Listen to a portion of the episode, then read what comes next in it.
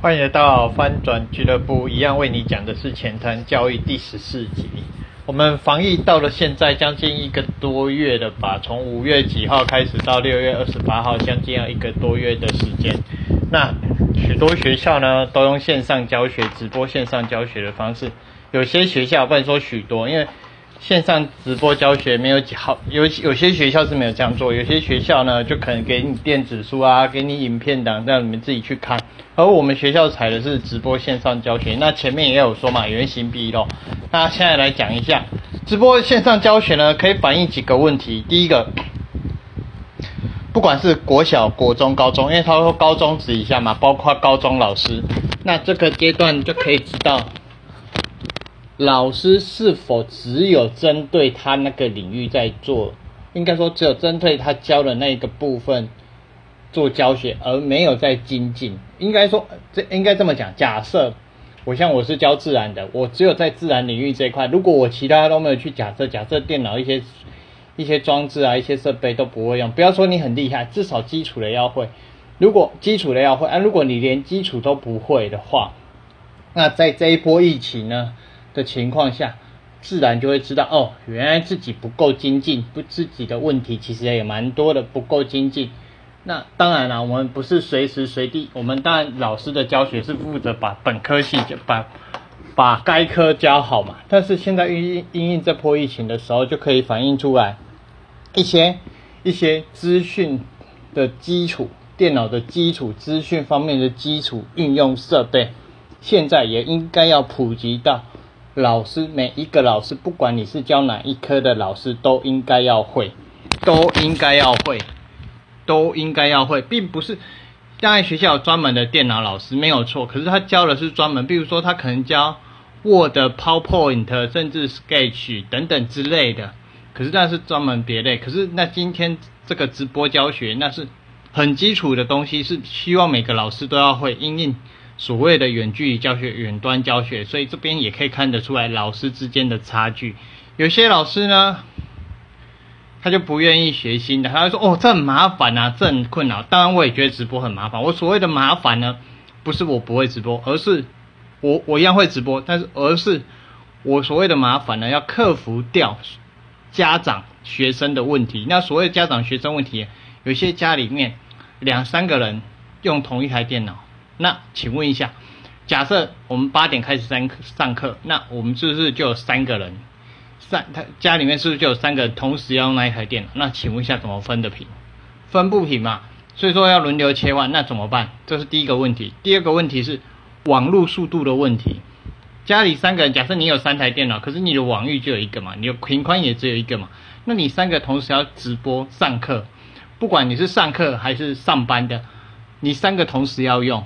那请问一下，这个时候会不会很慢？会。我的问题在这边，不是说我不会直播，会。所以我当初有提议一个，就是我其实自己本身也有在做，虽然学校否定掉我的题，当初的题，可是我自己有在做。我是说，我们可以先预录放在 YouTube 上面，然后让学生直接去看。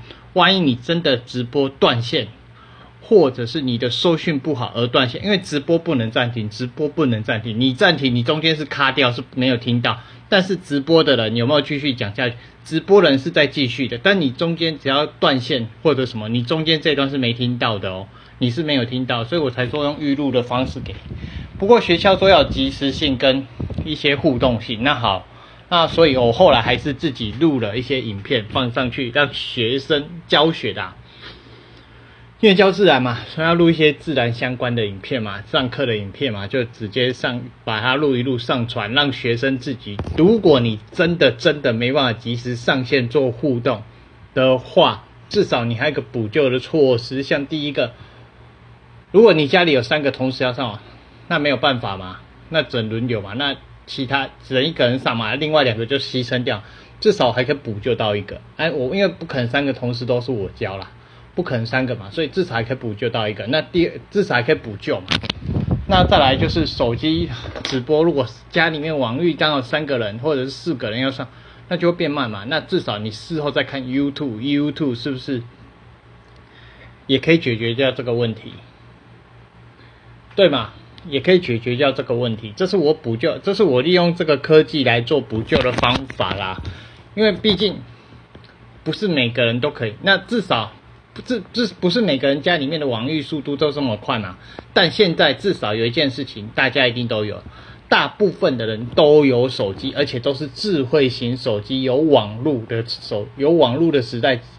吃到饱的手机，哎，吃到饱的手机可不可以分享网络？当然可以。可是如果你家里面同时有很多人，你放 share 出去，也是会影响到频宽跟流量的问题，直播也有可能会卡住的问题，所以这个也是麻烦。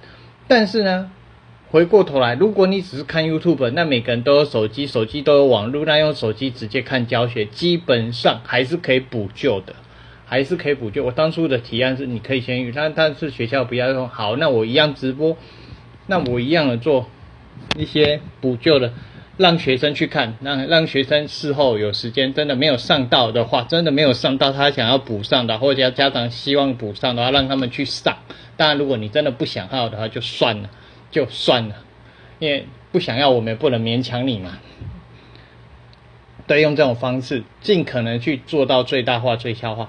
最大化、最有效效率化的一些作用跟功能，可是呢，我也发现啊，这一波除了刚刚讲的一些基本一，有一些老师就会嫌东嫌西，很麻烦啊，怎样之类的。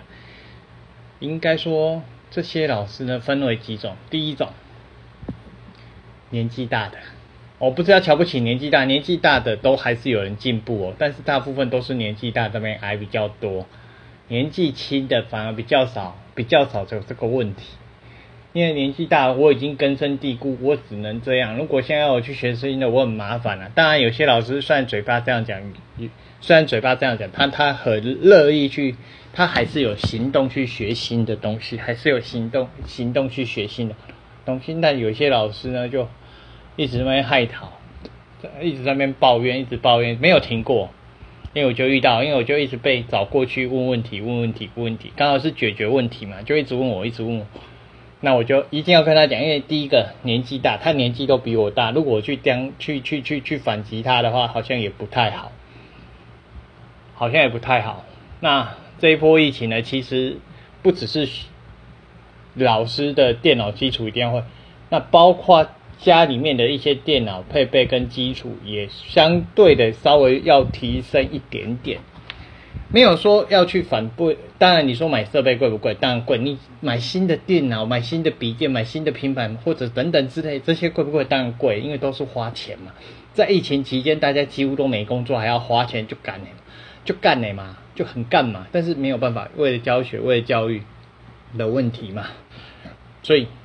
这个会不会很干？会，但是要不要提升？要。为什么？因为有些东西慢慢的日后会变成一个基本的配备。所谓的基本配备就基础技能。你出去，你我们假设你今天出去应征工作好了，你是出去应征工作好了，这些东西，老板没有提议，你没有提问你会不会？你本身就应该要会，除非。除非你去做一些像工地的工作啊，或者什么，可是工地工作有时候要电话啊、视讯、直播啊，说哎那个地方怎么做等等之类，还是要或或多或少啦，尽可能还是要会对自己其实是有帮助的。对，所以这一波疫情呢，不只是原形毕露，还有我们的基础能力。不是只有本科的基础能力，我们连电脑资讯的一些操作能力，跟一些设备跟解决问题的能力都应该要提升。这是我这一次所讲的，都应该要提升，也是因为这一波疫情所了解的。希望如果各位认同了，请订阅，请按赞，谢谢，请订阅，谢谢，让我订阅人数可以提高，谢谢。